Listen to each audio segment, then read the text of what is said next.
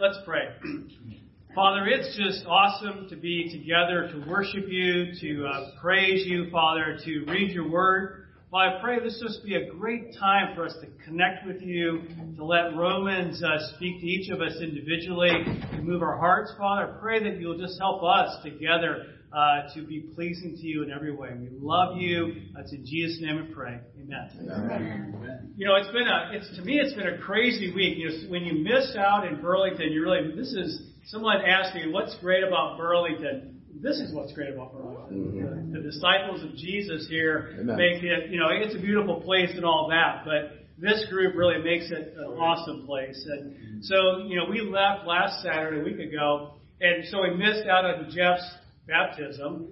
That was awesome. You know, I got to still did a video, but I wish I could have been there for that. Although I hear there was like a mass spreader event trying to happen with him.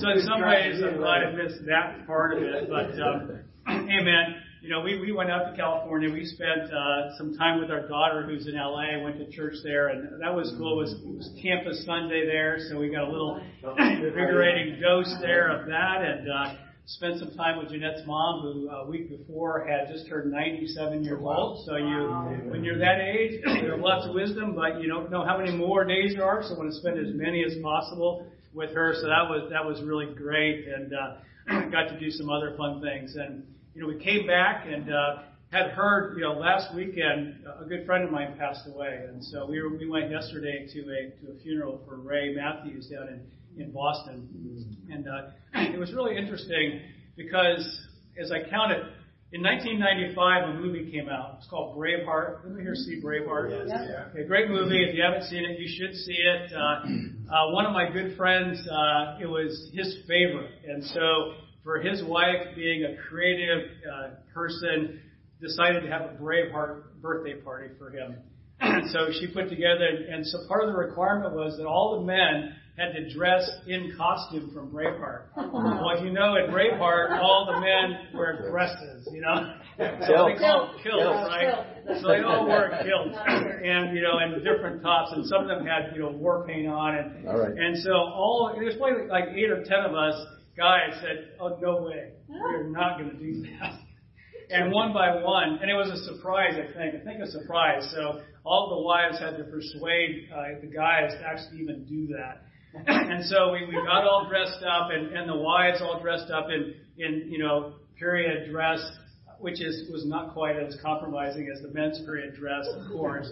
Uh, and so we all got together and got started, and it was uh, fun. But then we decided back then in 1995 that uh, we would needed to go out and buy some Scottish ale. So no one person could go out in a dress to the local place to buy beer, and so all ten of us went together, and it was quite a memorable experience. you know, we took a we took a picture of it. It's one of those pictures that I see it many times over the years. I still have it. It's, it's one of those that you never forget. You just don't know when you're going to a, a birthday party for one of your friends that something you do and capture will be something that becomes a, a life memory. Mm-hmm. So that was a group of, of brothers and sisters that really were uh, really a, a band of brothers, a band of sisters, really knit at the heart. so, um, so my friend Ray, just a few years older than I, was one of those brothers, and his wife Nancy. and so he passed. He had a he had a surgery last weekend, a week, a week ago, and just something came up, and he had an unexpected complication. He died. So it was just wow. totally unexpected, you know, for all of us. And so it was, it was uh, in, in one sense, it's, it's one of those mixed feelings, you know, because it's a combination. You know, as followers of Jesus, disciples, we know that where we're going. We know what happens when you die. It, it's a it's a joyful experience. Mm-hmm. But how is it that you combine joy at the same same time with grief? Wow. Yeah. It comes together. it's really it's very it's it's hard to process. You know, it's hard to think it through. And so it was very moving to be there uh, to connect with you know others of that of that grouping and many others. Uh, you know, we didn't retake the Braveheart picture, thankfully, but it was very moving. And, and then for me, today is the anniversary of my baptism. So I so I was baptized. How old are you? 39 years ago. Right. Wow, I would say that and one, that's one way I'm, I'm younger than Jeanette. She was baptized before me. But you know, I think what comes together as we're going to dig in, and uh, we started an overview of Romans last time I was here and got into the first part. We'll finish up Romans 1 uh, today. But you know, for me, it, it really underlines that the things that we talk about are real. They're real. And sometimes you're not going to know when the day is. God knows your day, but you don't know it. And so it, it really is real. And so Jeanette said, well, just have one thing that people remember. So I'll just give you the one thing right now that uh, if you fall asleep in the rest, you remember that the righteous will live by faith. if you could come away with one thing from right. Romans 1, that's what I would want. I think that's what Paul would want you to remember, even from the whole book. Come on, Peter. Is that the righteous are going to live by faith. so we started out a couple weeks ago. We said, you know, Paul, apostle to the Gentiles, you know, in writing to Rome, he's writing to a largely Gentile church that he has never been to, doesn't plan on moving there permanently, but because at the time he's writing from Corinth, he's planning uh, at this time to go. Uh, he's in Greece. He's planning on going to Jerusalem to take a you know a, a collection for the poor, something he's been collecting amongst the uh, the Greek churches, and he really feels like he's really finished up his Eastern Mediterranean mission, and he wants to head west. He wants to go to Spain, and he's telling the, he's telling the Romans, "I'm going to come by you. Really expect you to help, you know, take care of me as I go on to uh, to Spain." Um, there's another reason he writes the letter. We're going to dig in that in just a second. It really is more of a of a theological reason, but he is excited to preach the gospel. He's eager to preach the gospel, and that's where we start out in uh, in Romans uh, chapter one, verse 16. So let's just read 16 and 17. He says, "I'm not ashamed of the gospel, because it is the power of God that brings salvation to everyone who believes, first to the Jew and then to the Gentile. For in, in the gospel, the righteousness of God is revealed. A righteousness that is by faith from first to last. Just as it is written, the righteous will live by faith. You know, Paul's not ashamed of the gospel. I'm not ashamed of the gospel. I hope you're not ashamed of the gospel. You know, Jesus said, don't be ashamed of him or he will be ashamed of us. You know, Mark 8, um, Paul writes it in 2 Timothy 1, 8, 12, and 16, if you're taking notes to Timothy, not to be ashamed of the gospel. Think about it. The gospel is the answer to the world's problems. Yeah. It is the one answer. The world has no answers. If that's one thing you get out of Romans 1, 2, and 1, 2, and 3 is really that there is no answer outside of the gospel of Jesus Christ. You know, it's, it's, uh, it's the power of God for salvation. You know, he's not really saying that faith is independent of obedience. We hit that a bit last time. You know, your faith and what you do, they go together. You know, it, it's salvation is available for everyone, for the Jews and for the Gentiles. You know, why does he say, you know, Jews first and then the Greek or then the Gentiles? Well, you know, maybe it's just his missionary strategy. He's going to, they went to the Jews, the Jews first, and they're going to go to the Gentiles second. Maybe it's the chronology of salvation. You know, first it was Abraham, and then it was Isaac, and then so on. So maybe he's talking about the chronology that the, that the message of salvation came first to, through the Jews historically, and then to everyone else through Jesus. You know, maybe it's just a precedence thing. You know, that the Jews they already knew the scriptures, and so they were a better target for the gospel and then later on he would take it to uh, to those who hadn't heard hadn't had that awareness of God before. You know, any of those could be true. All of them could be true. The, the real underlining point that is that the gospel is for everyone. Yeah. Everyone is the key here, not Jew, Gentile, or any sequence or thing. It's for everything. Well, well, why is he talking about it going to the Greeks? Isn't he writing to Rome? Doesn't he know he's writing to? Don't they speak Latin? Well, you know, a couple things there. You know, the word there really just means other peoples, but it, it really Greek is the predominant language culture in the area at the time. That's why the, the New Testament was written in Greek. Um, and so it's that's just a point there. But through it, you know, God's righteousness is being revealed. Oh wow, okay, well, don't they already know God? Well, they do, but it's it's the idea of His justice, His the way God deals with people. God is about how, how you deal with Him, how you relate to Him, and how you relate to your uh, fellow people. it really is about how that interaction, you know, we're going to get into it much later in Romans 4. We'll talk more about it, about this idea of Abraham believed God and was credited to him as righteousness. but it's this, this relationship with God. And as I remember, the, the word really could translate into like six different words in English. And so one of the concepts is just the covenant, the covenant justice. God has decided, Abraham, because you believe, I've reckoned to you, I've brought you in, you're part of it. You, you're one of me now. Go and behave to other people like I would. That relationship that I, I have with them.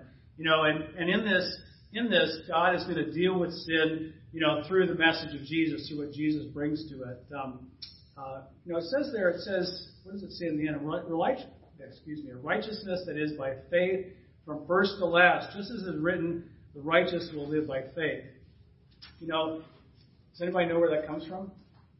You're putting up Habakkuk, right? It comes from Habakkuk.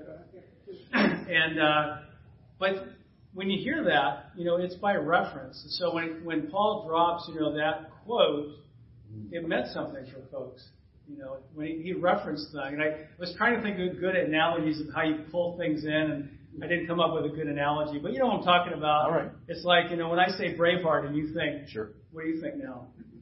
Dresses. Men wearing dresses is what you think. And so you, you've been tainted. So anytime from now on, if Peter talks about my friend Ray and our Braveheart party, you're going to think about 10 guys wandering around in Swampscott, Mass in kilts. and it's coming in by air. So that's what happens you know, both to the, you know, to the, the disciples, whether they were of Jewish background or Christian background, they'd been there in Rome for a long period of time, they were familiar with the Old Testament scriptures, and, and we really need to be too. We need to spend the time, especially when something's brought in by reference, to go back and read it and go pay attention. Well, what, what is he really trying to say? so in Habakkuk, written about 600 BC, it wasn't a great time for Israel then either. Um, it was a time when the Babylonians were oppressing them. Uh, they were taking captives from various nations over a period of from like 605 to 587 BC. Uh, they would lead Jews away and ultimately would uh, besiege Jerusalem and then destroy the temple. They would destroy Solomon's temple. so it was that's sort of the, the image that's coming in. And you think about it, that's very similar to what's going on in first century uh, Jerusalem, right? It's when this is written in what 56 or 58 AD, about 20 years later, uh, Rome is going to come in. Uh, the Jews are going to start a little war with them. Uh, at the end, uh, the uh, Romans are going to destroy Jerusalem. They're going to destroy the temple. They're going to either crucify or enslave more than a million Jews. So that's what's coming. That's what's in the future. That Herod's temple is going to get destroyed in the same way that Solomon's temple uh, did. And so let's just hop over to Habakkuk. All right. It's in the Bible. It's one of those small passages, small books. Um, but, but you guys have electronic Bibles, most of you, so it's easier, right? Um, yep. Amen. so, so in verse four of Habakkuk two, you know, so this is the context. Habakkuk is speaking in this era when Babylon is destroying or taking over the people of God. He says, "See, he is puffed up." I think some versions say he's the, the proud one. Uh, he des- his desires are not upright, but the righteous will live by their faithfulness. So he's speaking about the Babylonians, you know, and so even probably more so about the Jews who are struggling with the decision, you know, do we stay Jewish? Do we stay faithful? Or do we decide to just to give in and be Babylonian, you know, and sort of duck and cover here? Do we follow, you know, that? Where do we put our trust in? It's really it's a decision of do I go with the power structure? Is is it a political battle? Is it the armies? Is it treaties? Uh, is it going with the power? Maybe even going with the self righteousness, the self reliance, or is it the opposite? Is it is it going and being humble and just trusting in God? Have you ever heard or felt that kind of situation today, right? Yeah. You know, it's exactly what was going on in the first century as well. They were trying to make a decision: do we go, you know, with our faith, or do we go with, you know, what appears to be around us? You know, it's very, very challenging, right? And you know, and uh, just to take a little peek over in in, uh, in Habakkuk three 17. I love this passage. It says, Though the fig tree does not bud, mm-hmm. and the olive crops, though the, and no grapes, grapes are on the vines, though the olive crop fails and the fields produce no food, though there are no sheep in the pen and no cattle in the stalls, yet I will rejoice in the Lord. I will be joyful in God my Savior. Let's remember, remembering the righteous will live by faith. Just reinforcing that there. That's great. That was the message in Habakkuk. It doesn't matter if Babylon destroys our temple, takes us into captivity, we have nothing to eat, we starve to death. We are going to live by faith. We're going to trust in God. was it Shadrach, Meshach, and Abednego? I always get those stories wrong. They said, we don't, you know, God doesn't rescue us. We're still going to be faithful. Yeah. We, we really want Him to rescue us, but we are going to be faithful to God. That's what we're, that's what we're striving for. You know, and, and this, this got corrupted really in the Middle Ages. It sort of went back and forth. You know, it, it was a time there where, you know, the, uh, the followers of God said, you know, basically, you just have to trust in your works. You just have to do a lot of stuff. You have to pay the penance, do the thing, be obedient, and that will be enough. And then the, the uh, Reformation came along and said, no, no, no. It's not what you do at all. It is totally by faith. It is faith absolutely. You know, what you do doesn't even really matter. And those were the two extremes. And they're both wrong. You know, they really decided to come up with an argument that was not what God was talking about at all. He was saying that grace and obedience are both important. They both go together. They, they both are required. You know, and some will tell you even that, you know, well, in order to understand Jesus, you've got to understand Romans or Paul's letters. Well, that's wrong. It's the opposite. In order to understand Romans, you've got to understand Jesus. So if you apply the Jesus lens to the writings of Paul, to the book of Romans, then it all of a sudden starts to make a lot of sense. It's you know, it's not salvation by grace alone. It's not salvation by a system of works that keeps track of all your deeds. It, it is God together. You know, and uh, you know, one person said that if you know if you follow a wrong doctrine, it makes you sick. If you follow a healthy doctrine, it makes you healthy. And it's the whole idea that as we understand what Jesus, what God is trying to say here, and we understand it, then it, it makes us healthy. You know, it takes us in the right direction. You know, it's not Paul versus James. What's Paul and James use the same Old Testament scriptures right. to talk about what they talk about. They're together. They're unified. They're both speaking the right messages uh, from God.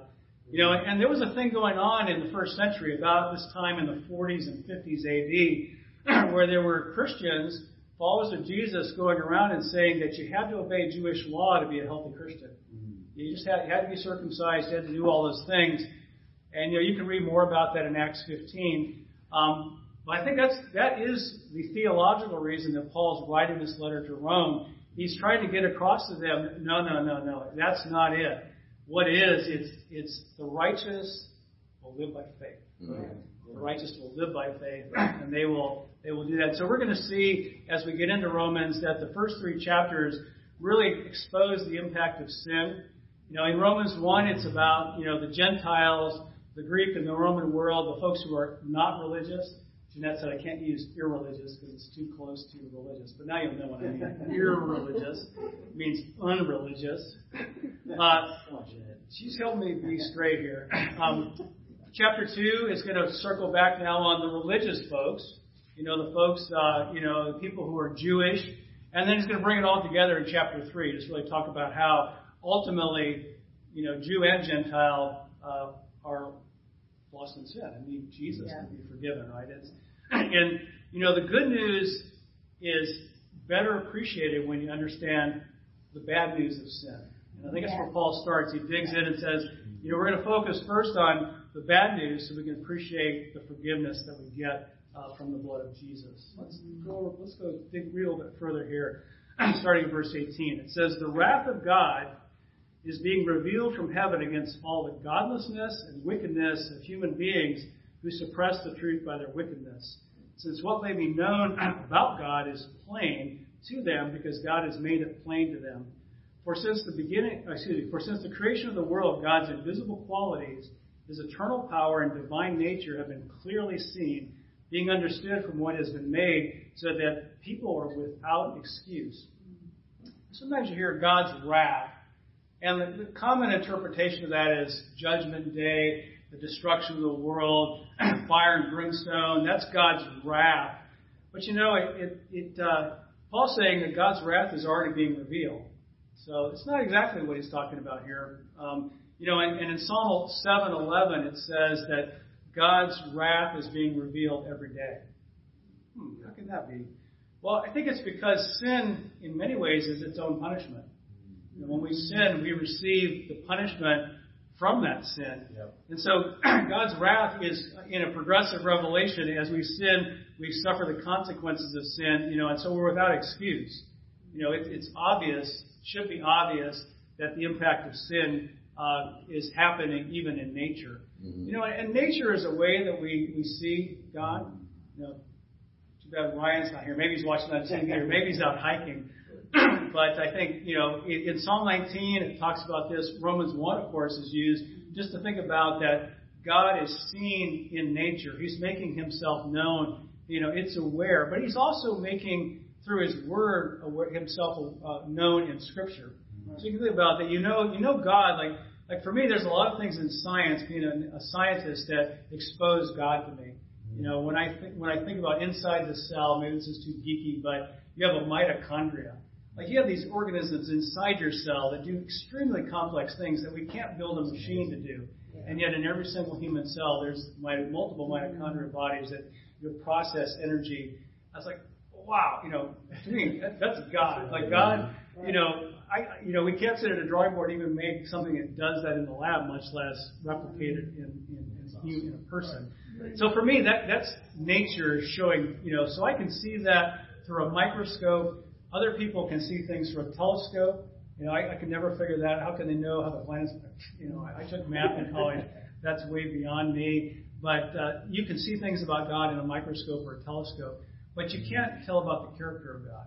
So we need God's word to expose things. You know, Jesus said, "Every word I said is exactly what the Father told me to say." So God is being revealed to us also through His Word. um, but the problem is that uh, the, the only way to not observe that and make that connection, like why do people not look at a mitochondria and make the same connection I do, is because uh, it's being suppressed. You know, there, there's a concept in law about evidence. And, uh, you know, I guess we got, where's Kai? Kai's here somewhere. He's there behind the mask he will tell us more in another time about the rules of evidence, right? That if there's evidence that, that the prosecution has, they have to reveal that to the defense. So everybody has to be made aware of evidence. And if you, you, you can suppress it, your defense attorney can just not use it. And, you know, for whatever reason, good or bad. but if the prosecution hides the evidence, then that's, that could get the decision through. That's suppression. That's holding it back. And so what's happening here is he's saying that the uh, and suppression of evidence is a big thing. You know, in the academic world, if you if you use wrong facts or hide things or don't show all the things, that's a big deal. You know, in in the social world, that happens all the time. We don't tell the truth about historical events, and so you get a misunderstanding of those things, and so the truth doesn't come through. You know, in this case, like a simple lifestyle oppresses the truth, hides the truth. You know, and it says here that you know people are without excuse you know, everyone should know what God has said. They should know from the wrath that comes with sin uh, that there really is no excuse for not believing God. We are without excuse. That's right. You know, the divine nature, you know, like I said, it, it, it's exposed through His Word. You know, Christ is exposed through the Word of God. And I was thinking about, you know, there's some things that are just awesome. And I was thinking that the time that Rob and I went to the top of Camel Summit, and Kai too, I think at 4 a.m. And sat there, and unfortunately we got there about 10 seconds before the sun came up, so it was perfect mm-hmm. timing. But to watch the sunrise up there was just amazing. It was mm-hmm. totally incredible. And that tells you something just about the beauty that God has created. Mm-hmm. But there's other things that we know just from reading His Word. And as we have those things, we become responsible for them. So we are now responsible for the things we know through the Word. Let's look in uh, verse 21. I think it's a clue my watch just died. No battery sinks for the um, In verse 21, for although they knew God, they neither glorified him as God nor gave thanks to him, But their thinking became futile and their foolish hearts were darkened. Although they claimed to be wise, they became fools and exchanged the glory of the immortal God for images made to look like mortal human beings and birds and animals and reptiles. You know, it sounds like this, uh, it sounds a lot like Ephesians 4, if you want to parallel that sometime.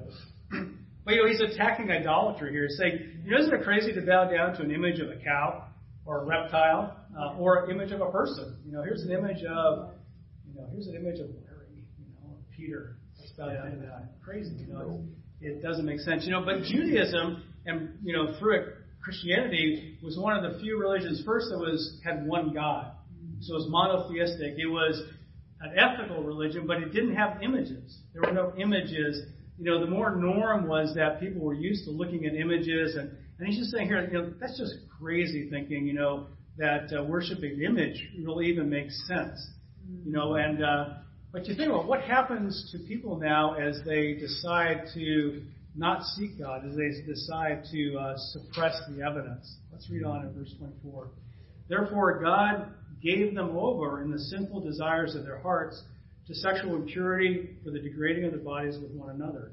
They exchanged the truth about God for a lie and worshipped and served created things rather than the Creator who is forever praised. Amen. Because of this, God gave them over to shameful lusts. Even their women exchanged natural sexual relations for unnatural ones. In the same way, the men also abandoned natural relations with women and were inflamed with lust for one another. Men committed shameful acts with other men and received in themselves the due penalty for their error. So there, you know, three times. There's another time a little bit further in 28, I think, where it says that God gives up on them. You know, God doesn't prevent you from going where you want to go. You don't want to go, He's going to let you. He's not going to stop you. You know, if we want to continue to do things or believe things uh, that God says aren't right, then God just says, okay. You know, Second Thessalonians 2 9 talks about He gave them to a powerful delusion to believe a lie. God will allow us to dig deeper and deeper into that powerful delusion and get, you know, get trapped, get side, hmm. sidelined there. So if we insi- insist on doing behaviors or believing things that harden our hearts, that's the result of it. Our hearts, our hearts just get harder, right. and harder and harder. Right. God doesn't stop us. Right. That's the definition of free will. Yeah. Hardest Right. thing, I mean, as a parent, Yeah. it is the hardest thing to see your kids going down a path that you know is going to harden their heart. Yeah. And and uh, That's right. I have a hard time. I, I go sk- kicking and screaming, come back, you know, and, and God is God is God. God's like, okay. Remember we said that this sin brings about its own consequences. Right. God is revealing His wrath. He's not waiting just until Judgment Day. He's allowing uh, for people to suffer from their sins so that they can turn back and see Him. You know, some interpreters read chapter 1 and say, okay, there's this sequence of sin. You know, it's ingratitude and idolatry, it's sexual sin, it's homosexual sin, it's depraved mind. And- And so maybe that's what some individuals go through. Maybe that's just what a society goes through. You know, probably more of a society than individuals.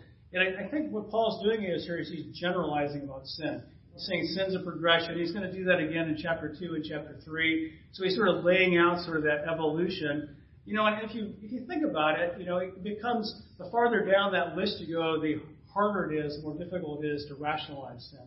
You know, at some point you can say, okay, to justify sex outside of marriage is takes more rationalization than just saying I'm going to follow a different religion. And then to, justify a homosexual relationship versus a heterosexual relationship, that takes more justification than uh, than the previous, and so on. And if you know you want to justify complete all-out rebellion against all authority, that's even another level of rationalization in the scriptures. Or at least you, you could argue that. You could think that way in the progression of it. Um, I don't believe it's a strict, sequence. I believe that God's wrath is being revealed. God is giving giving us over to it, and, sin has its own punishment. Um, you know, Jeremiah two nineteen says, "Your backsliding punishes you." So when we compromise, you know, we're, we're, we're just punished by the virtue of that particular act that we compromise. You know, that you will be responsible on the last day. Scripture makes that completely clear. It makes it equally clear that sin has consequences, that it separates us from people, that it alienates us from others, that we suffer the guilt. Uh, it infects our personality when we sin. When we cover up sin, it, make, it infects us even more. Uh, it makes it more obvious. You know, the, the guilty flee when no one pursues. You know, Proverbs 28. You know, have you ever seen that? Can I ask you a question? No. Oh, that's interesting. You know, okay.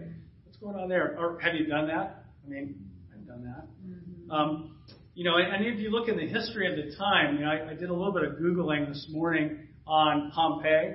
You know, and I'm not a great architectural person, but you know, Mount Vesuvius blew up in 79 AD, and it captured a lot of the homes in that area at the time.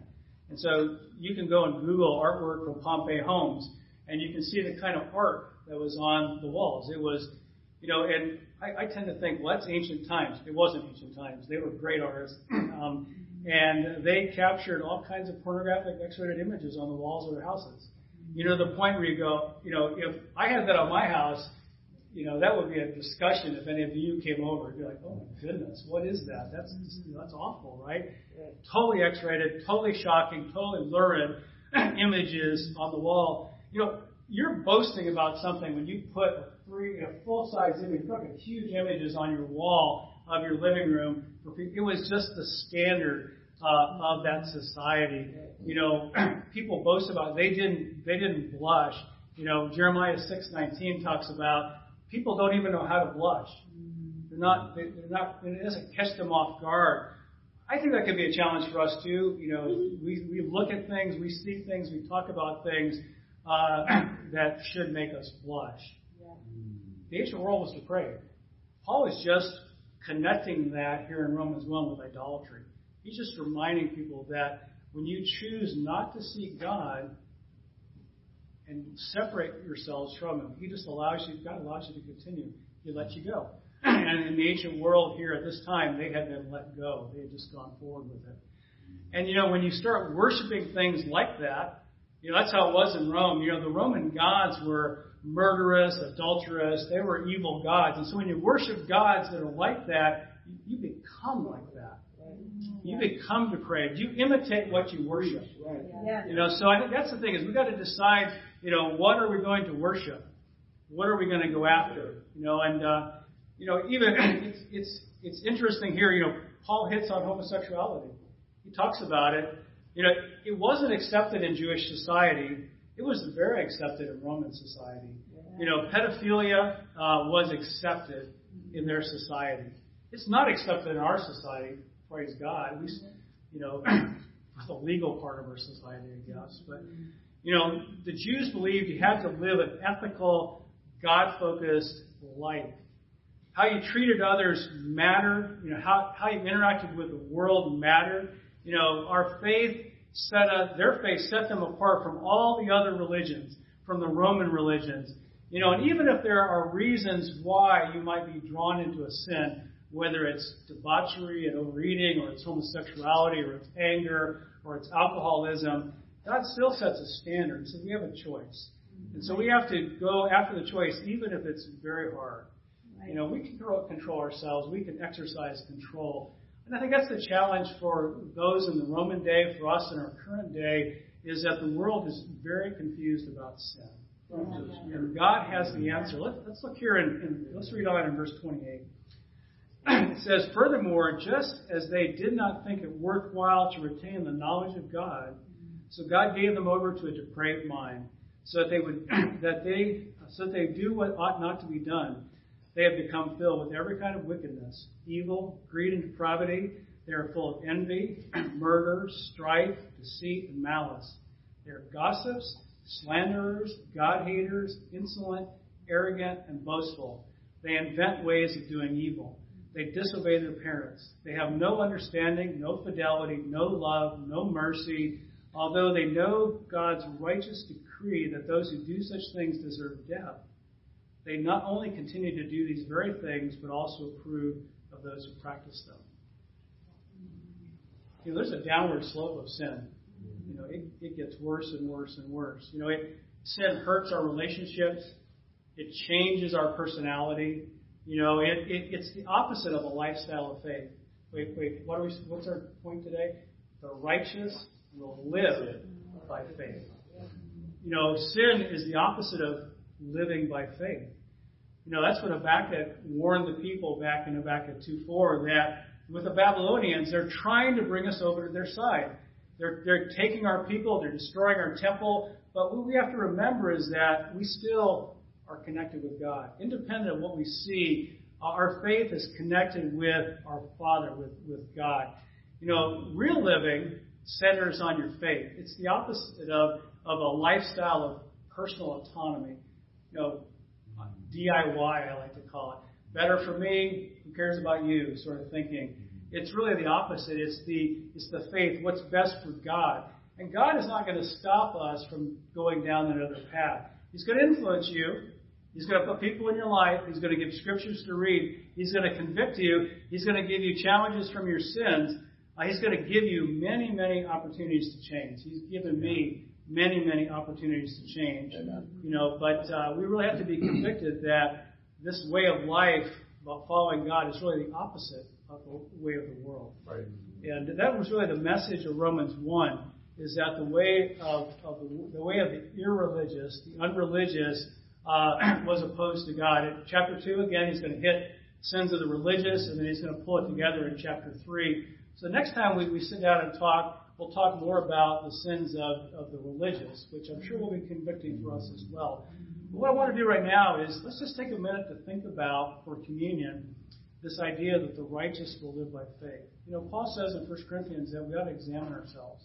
We've got to consider uh, ourselves before we take communion. And I challenge us now as, as we pray and then take communion, let's consider this idea of, of living by faith. Mm-hmm. What are the things that are challenging right now from living a life that's totally sold out to a faithful walk with Jesus? Let's identify those not as condemnation. We're already getting the wrath from our sins. Let's identify how does God, what direction does God want to take us uh, today? to be closer to Him, to be more connected with Him. Let's pray. Amen.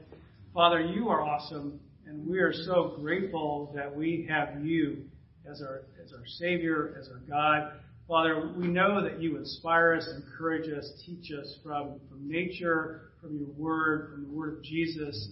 Father, just what you want for us, how you want the best for us. Got to pray that as we uh, take communion, we can reflect on that powerful message of faith. God, how Jesus really called us to walk with Him. Well, I pray that you would help us just to continue to make that journey, Father, as I, as I reflect on the journey that my friend Ray made faithfully. I pray that all of us could continue faithfully uh, today and for the rest of our lives as we follow Jesus. Thank you for the blood that forgives us of all sin. Thank you for the cleansing that we have because we follow you. Thank you for just loving us more than we could possibly understand. Uh, it's in Jesus' name we pray. Amen.